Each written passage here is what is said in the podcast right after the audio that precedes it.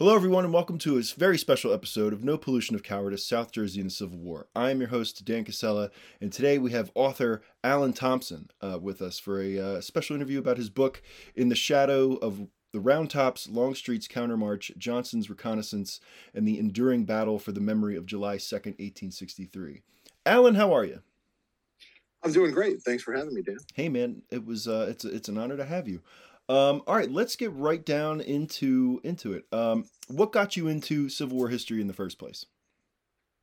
In the first place, uh, uh, probably what got a lot of people into it is the movie Gettysburg. So, uh, you know, right from there, I uh, got into reenacting as a, as a kid, as a teenager, and uh, uh, studied history in college, and you know, just kept snowballing, and here we are. Excellent. Yep. Yeah, that's how it starts, man. The, the spark of reenacting just sends you down the uh, the rabbit hole of, of Civil War for life. Um, all right. So that's what sure. what's what got you started on this specific subject? So I was I was looking at July second, and I saw a presentation. Uh, I think at a roundtable was uh, about July second. It's like you know I just something about it, you know, you want to dig into it more. And I was like, where would be a good place to start? Um, and uh, uh, I always thought the, the, the, telling stories, making it relatable to people is really uh, the, the best way to get get the point across. And so I was like, what, you know, where does the story start for July 2nd? And just knowing the basics said, well, Sam Johnston. He's got the reconnaissance. It goes wrong. He gives bad information, and that kind of sets the tone, right, for for the whole bat the, the whole rest of the battles. Lee's got bad information and then he's got bad subordinates and everything goes wrong, but it all starts July 2nd and first thing in the morning at dawn. You know, it's real uh uh you know, you know, it's the, the, the scene is there, the setting is there, it's dawn, it's behind enemy lines, and then it's the bad information and and everything goes wrong for uh, this vaunted army of Northern Virginia, right? So I started digging into it, and and as I got into the actual sources behind it, I, it just dawned on me, no pun intended, that a lot of the story is based on assumptions. Mm-hmm. And it's based on assumptions from facts that aren't there. Uh, and so I, I, started really, really digging into that. Um, and I put an article out in Gettysburg Magazine. They were nice enough to uh, publish me. It's the first uh, history article, or at least on the Civil War, that I'd ever written, uh, and actually got published. So very exciting. And uh, uh, apparently some people read it and they thought it was good and i got some questions about it and uh it's like oh, i'm gonna dig into this a little bit more and it just kept going and going and going and one thing builds off the other and then sends you down into all of the different rabbit holes um but um but yeah if uh my thoughts on johnston haven't changed a whole lot mm-hmm. from the uh, uh from the article mm-hmm. uh I expanded on it a lot. So if you've read the article, if anybody watching this reads the article, uh, the fundamentals are there, but digging into it for the, the last couple of years after the article came out, I, there's a lot more in the book than, than what shows up in the article. Excellent. Excellent. So uh, that sort of brings you to this next question. How long from from research to to starting to write the book and even then, how long do you think that has been? Uh the manuscript was completed in June of this year, mm-hmm. and I guess I started I started researching Johnston in what when did this come out? Give me one second. Uh, what? This is 2019 it came out. So I guess from like 2017 to 2022, so about five years. Wow. Okay. Start to finish. Yeah, I had a uh, an article published in Civil War uh, Times magazine this past April. I and, saw that, yeah. And the yeah, sort of the same amount of time, like a three four year a culmination of you know finding bits and pieces, and then eventually it all just is this you know story that needs to be told. So yeah, that's that's excellent. Yeah, yeah, you have to immerse yourself in it, right, to really understand everything, because all the nuances and context, you, you can't just tell the tell context to somebody. You really have to immerse yourself in it. Yeah, yeah. Um, all right. So next question: What sort of things are covered in the book? Uh, so obviously the uh, the subtitle is the counter march and the reconnaissance, um, and so th- that's the focus, but it, it delves into essentially all the questions, the ancillary questions and there. Where where did Johnston go? Where where do we know he went? Where do we think he went? What's the argument for why he, he may have gone this way versus that way? What's the traditional story versus what did I come up with? Um, you know, how did Lee come to the decision to attack where he did, when he did? When did he come to the decision? Was Longstreet mad? Was he dragging his feet? Um, you know, uh, whether was he a hero? Was he a villain? Were, were there any heroes or villains? It gets into uh, um, where did the countermarch go? Did it go where we think we went? Did it go somewhere else? E.P. Alexander. Uh, if you really dig into the, the, details, you know there's the whole: did he go left? Did he go around the hill? Did he, where did he go? Uh, so we get into that, um, and then uh, kind of the underlying theme, if you will, is uh, human memory. Mm-hmm. So how does human and not not national memory, not how do we remember this as a as a culture, as a country, as a nation, and um, but individual memory. These are people. They're writing down their thoughts, their memories, their recollections. So how do people store memories? How do they perceive things? How does it go from I'm on the battlefield watching this stuff to a memory? And then it goes from a memory to a document and a document to a speech and a speech into a history book. Mm. And so it really explores that. And that's the enduring battles part of the subtitle yeah, is how do we get from the battlefield to the paper to the actual story that we all know or at least think we know today. Mm. Huh. Incredible.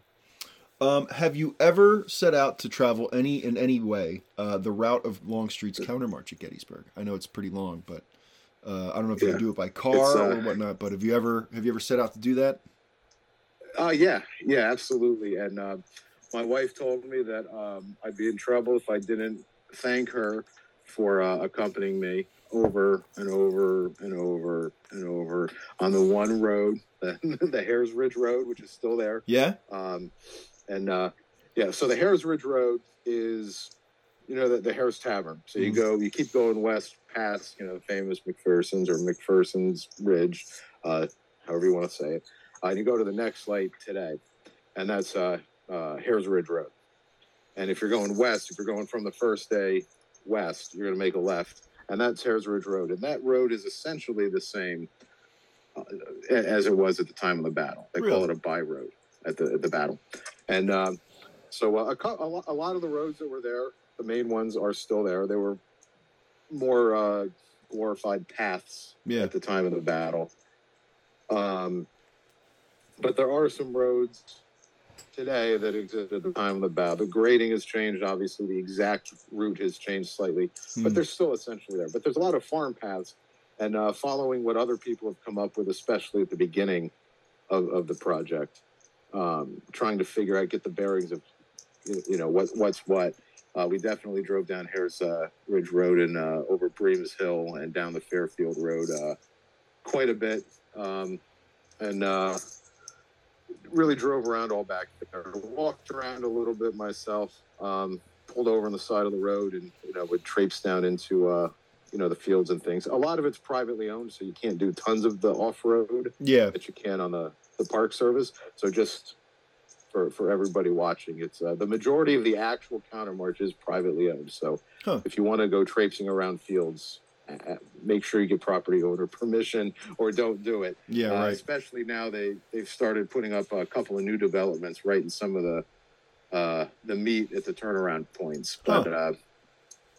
uh, um, but it is what it is. It's a town. It's growing. Yeah. You know, uh, this is kind of ancillary stuff uh, as far as uh, the Park Service, and they don't own the the the ground, obviously, uh, so they can't do much to protect that. But uh, um, but you you definitely can can walk it. Um, you can drive it. You can walk it.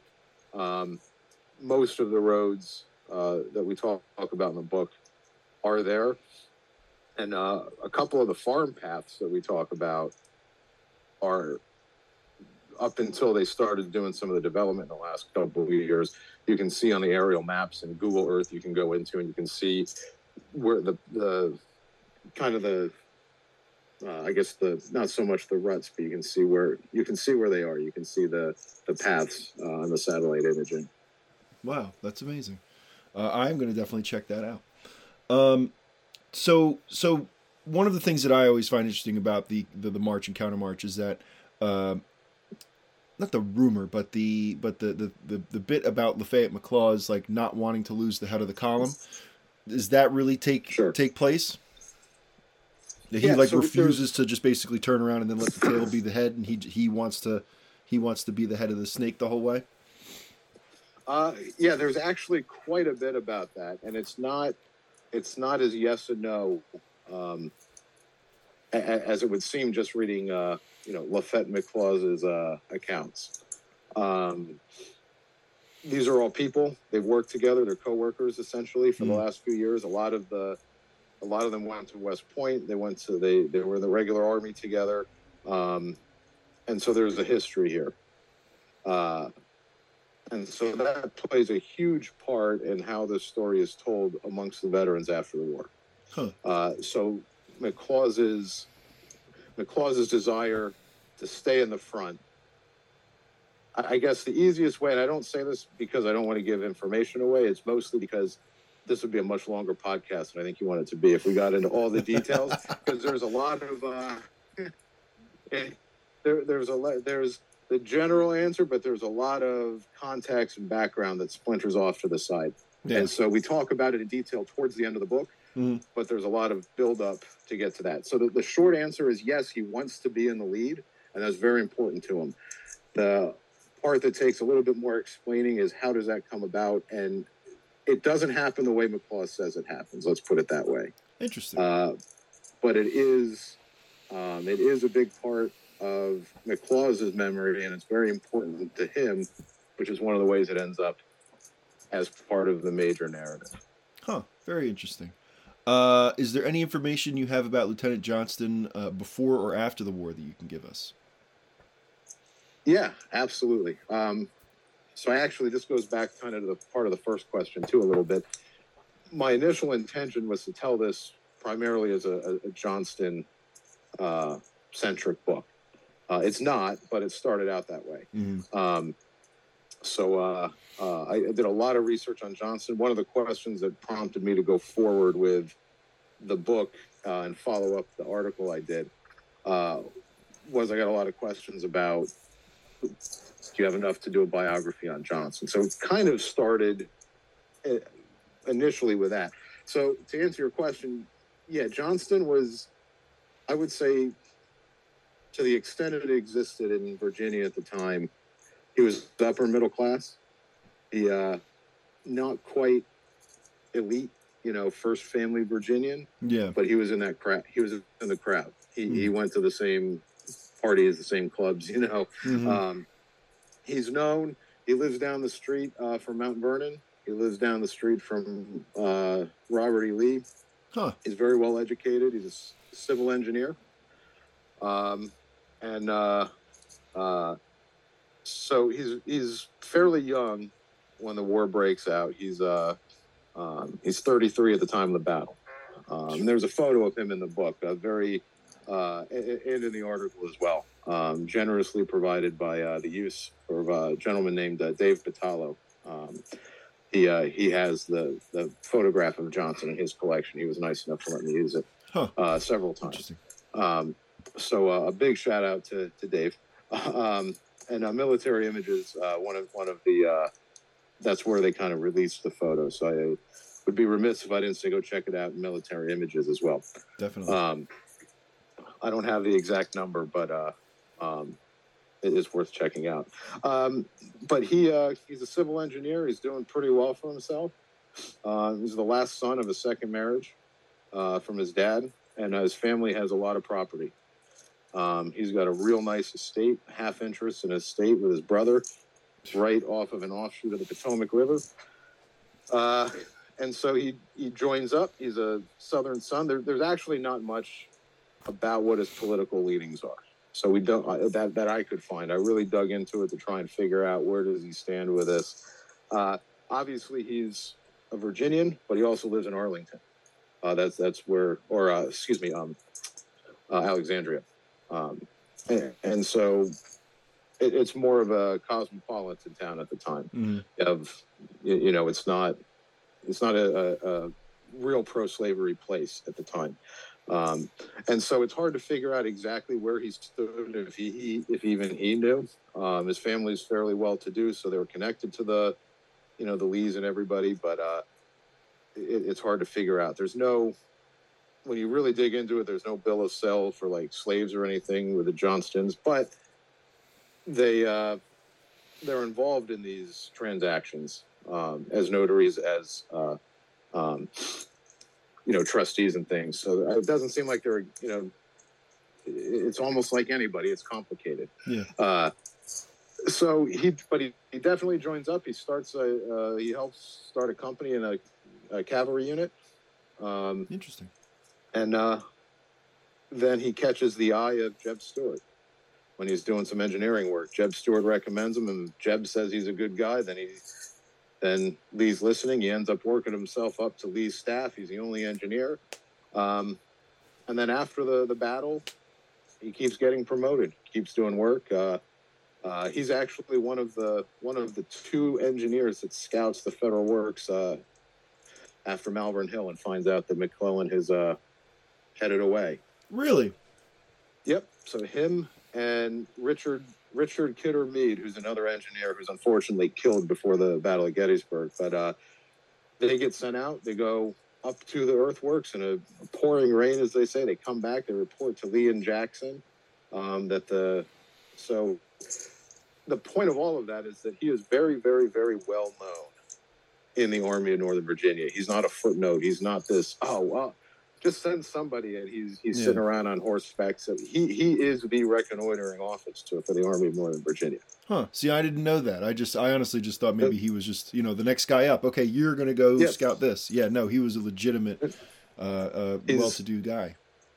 Yeah, for almost a year, he is the only engineer because you know you have the engineer corps. Yeah. So you have he's an engineer and the engineer corps. He's assigned to Robert E. Lee. He's the only representative of the engineers until uh, right before the Battle of Chancellorsville, Really? and he's scouting. Uh, um, he's scouting up uh, um, the turnpikes at Chancellorsville.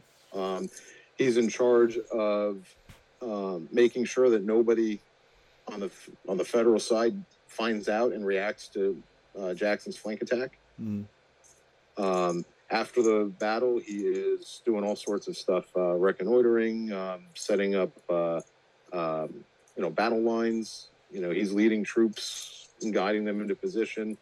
Um, so he, he's involved. He's he ends up being a colonel, um, which in the engineer corps is uh, Pretty fairly big. close to as high as you're going to get. Yeah. So he probably had something to do with like the mule shoe at Spotsylvania.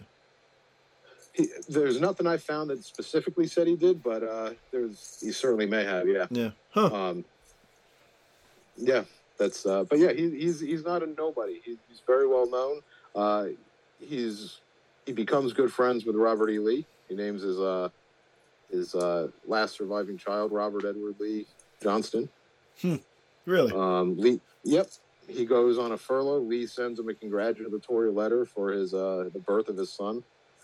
Um, so, like I said, he uh, he, he works with Longstreet's Corps at Antietam.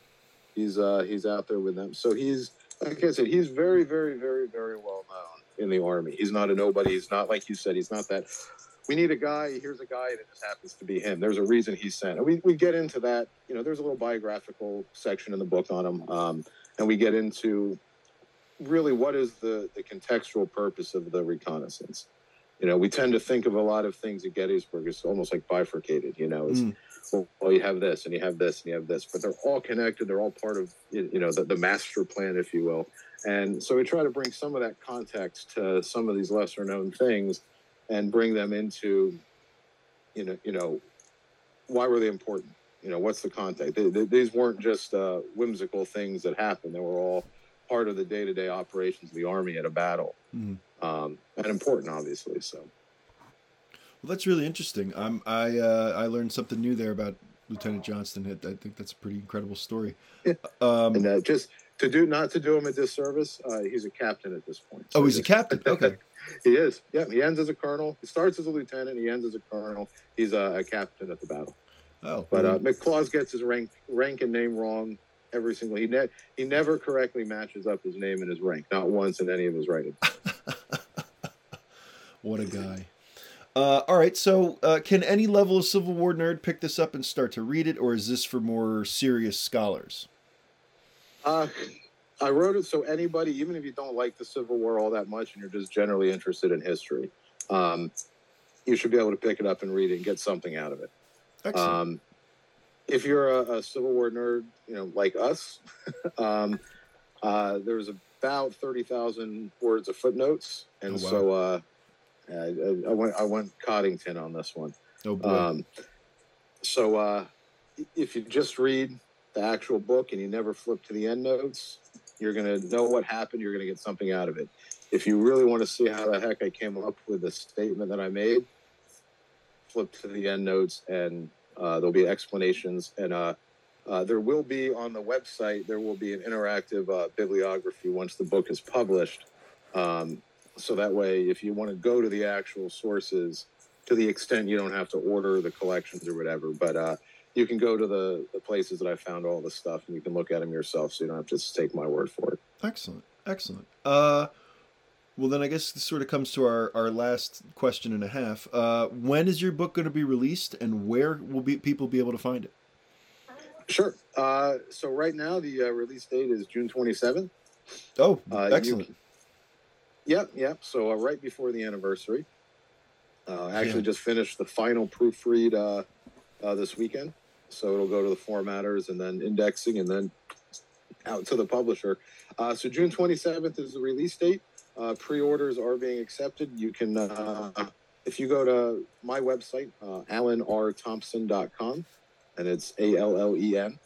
Um, you can, uh, there's a link. You can go to your favorite bookseller. Um, it's uh, really wherever books are sold is the, the cliche, Mhm. but uh, it's distributed through Simon and Schuster, so you can get on Amazon, Books a Million, Barnes and Noble, wherever you want. Excellent, excellent. Well, again, the uh, the title of the book is "In the Shadow of the Round Tops: Longstreet Countermarch, Johnston's Reconnaissance, and the Enduring Battles for the Memory of July Second, Eighteen Sixty-Three." Uh, it, available at every bookstore near you in uh, June of next year. Allen, I'm very much looking forward to it. I know I'm going to go out and grab a copy, uh, or two maybe. Um, probably just one. Wife will probably only let me have one, which is fine. But, uh, but yeah, I am I am looking forward to it, and I'm very excited that you you've uh, accomplished this project. And um, yeah, man, I'm looking forward to, to, to reading it. Yeah. Well, thanks much. I appreciate it. Thanks for having Hey. me on and uh, getting to talk about it. Absolutely, Allen. Absolutely. All right. Thank you again. Thank you everybody for stopping and listening. Uh, you can find us on No Pollution of Cowardice, South Jersey in the Civil War on Spotify or now on Amazon Music uh, and on Facebook at No Pollution of Cowardice, South Jersey in the Civil War. Um, and Allen, do you want to plug your website one more time? Absolutely. Thanks. It's uh, allenrthompson.com, A L L E N R T H O M P S O com. Excellent. Excellent. All right, everybody. Thank you again. Final time. Have a good night. Cheers.